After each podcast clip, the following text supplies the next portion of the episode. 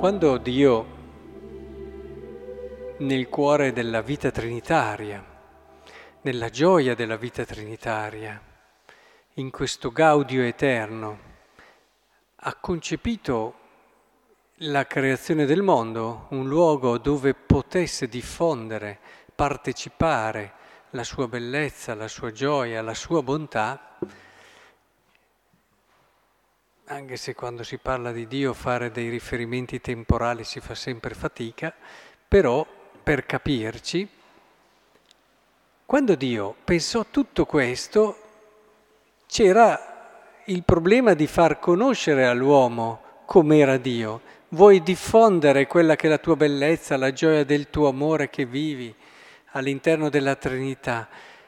se l'amore tende a diffondersi, dopo bisogna far capire alla creatura e all'uomo tutto questo. E allora si è pensata tutta una storia della salvezza e Dio ha pensato che attraverso testimoni,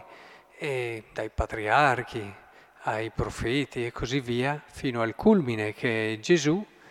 per poi avere la Chiesa come mediazione, tutto perché la rivelazione, così la chiamiamo, arrivasse all'uomo, cioè cos'è la rivelazione? Far conoscere all'uomo chi è Dio, il volto di Dio, che non è venuto al mondo a caso, ma tutto è nato da un, da un momento dove l'amore è stato più che mai fecondo e generativo, perché l'amore è sempre così e quindi uno strabordare dell'amore che ha portato Dio a questo pensiero sublime, eterno, meraviglioso, che vediamo che nel rispettare poi la libertà ha portato anche tanti problemi, ma che però rimane un'idea meravigliosa. E però anche questo non era secondo me sufficiente e Dio ha pensato una cosa diversa, perché tutto questo è utile, ma ti può sempre lasciare l'idea di un Dio meraviglioso, perfetto, amore, ma ancora fai fatica a dare corpo a queste parole, a incarnare questa verità di Dio. E allora qui c'è stato il colpo di genio eh, di Dio che secondo me ancora dovremmo ringraziarlo tutti i giorni di questo colpo di genio. Cioè, dopo i profeti, tutta la rivelazione che ci viene attraverso la parola di Dio, la tradizione, il magistero, ecco che Dio ha inventato e pensato alla famiglia. Perché la famiglia è quella rivelazione incarnata che ci permette di capire dal di dentro come è fatto Dio, come è fatto Dio. La famiglia, e magari ci sono alcuni di noi che non si sposano, ma tutti siamo figli e quindi tutti possiamo accogliere questa esperienza propria dell'essere famiglia. E questo essere famiglia è commovente il brano di oggi. Anna sedeva scrutando la strada per la quale era partito il figlio. Non mi torna in mente la parabola del padre misericordioso, là c'era uno che era andato a dissipare, però questo amore del genitore che non si rassegna a, alla mancanza, questa mancanza di un figlio diventa la mancanza di qualcosa di tuo, ti manca un pezzo di te c'è poco da fare. E questa esperienza che si vive in famiglia è un'esperienza che ci fa capire più di tanti bei discorsi come noi siamo per Dio, come noi siamo per Dio e ce lo fa capire sulla pelle, sulla carne nostra. E così eh, provate a pensare anche a tutto questo brano come procede, sempre in questa logica, quando Tobi, ecco che comincia benedicendo Dio e sorprende tutti perché lo vedono fiero tornare, ma è tornato suo figlio, è tornato lui, è tornata la luce dei suoi occhi. E per un genitore eh, ha veramente un figlio è, è tutto della sua vita Ho visto genitori cambiare radicalmente nel momento in cui il figlio ha mostrato una risposta decisiva, bella, piena. Un figlio, si può dire, è tornato, non sempre si è, il figlio è andato via, ma a volte è un cambiamento d'atteggiamento, cambia davvero la vita di un genitore. Non ci rendiamo conto noi figli che peso abbiamo sui nostri genitori, sui nostri genitori, quanto eh, se ce ne accorgessimo di più, forse te ne accorgi dopo a volte, spesso anzi. E quindi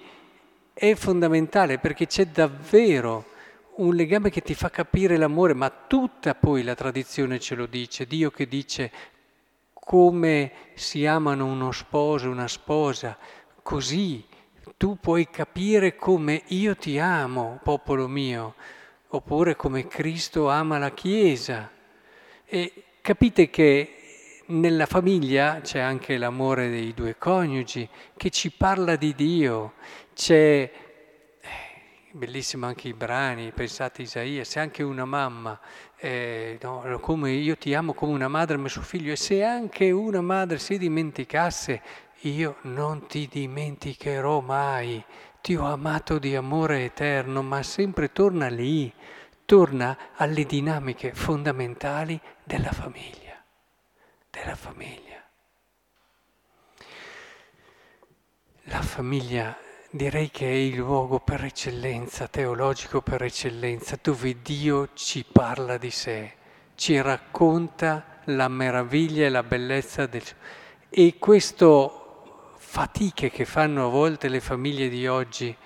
attaccate da un punto di vista ideologico, attaccate dal punto di vista economico, attaccate dal punto di vista del tempo, della frenesia di oggi. Eh, attaccare la famiglia è attaccare l'uomo, perché nel momento in cui l'uomo perde questa esperienza degli elementi fondamentali che gli parlano di Dio, perde se stesso, perde se stesso.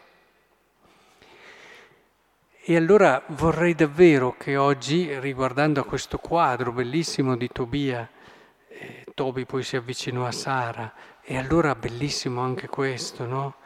È la moglie del figlio, lui non l'aveva ancora conosciuta, non l'aveva ancora vista, dicendole sì, la benvenuta figlia, benedetto sia il tuo Dio che ti ha condotto da noi, figlia, benedetto sia tuo padre, benedetto mio figlio Tobia e benedetta tua figlia.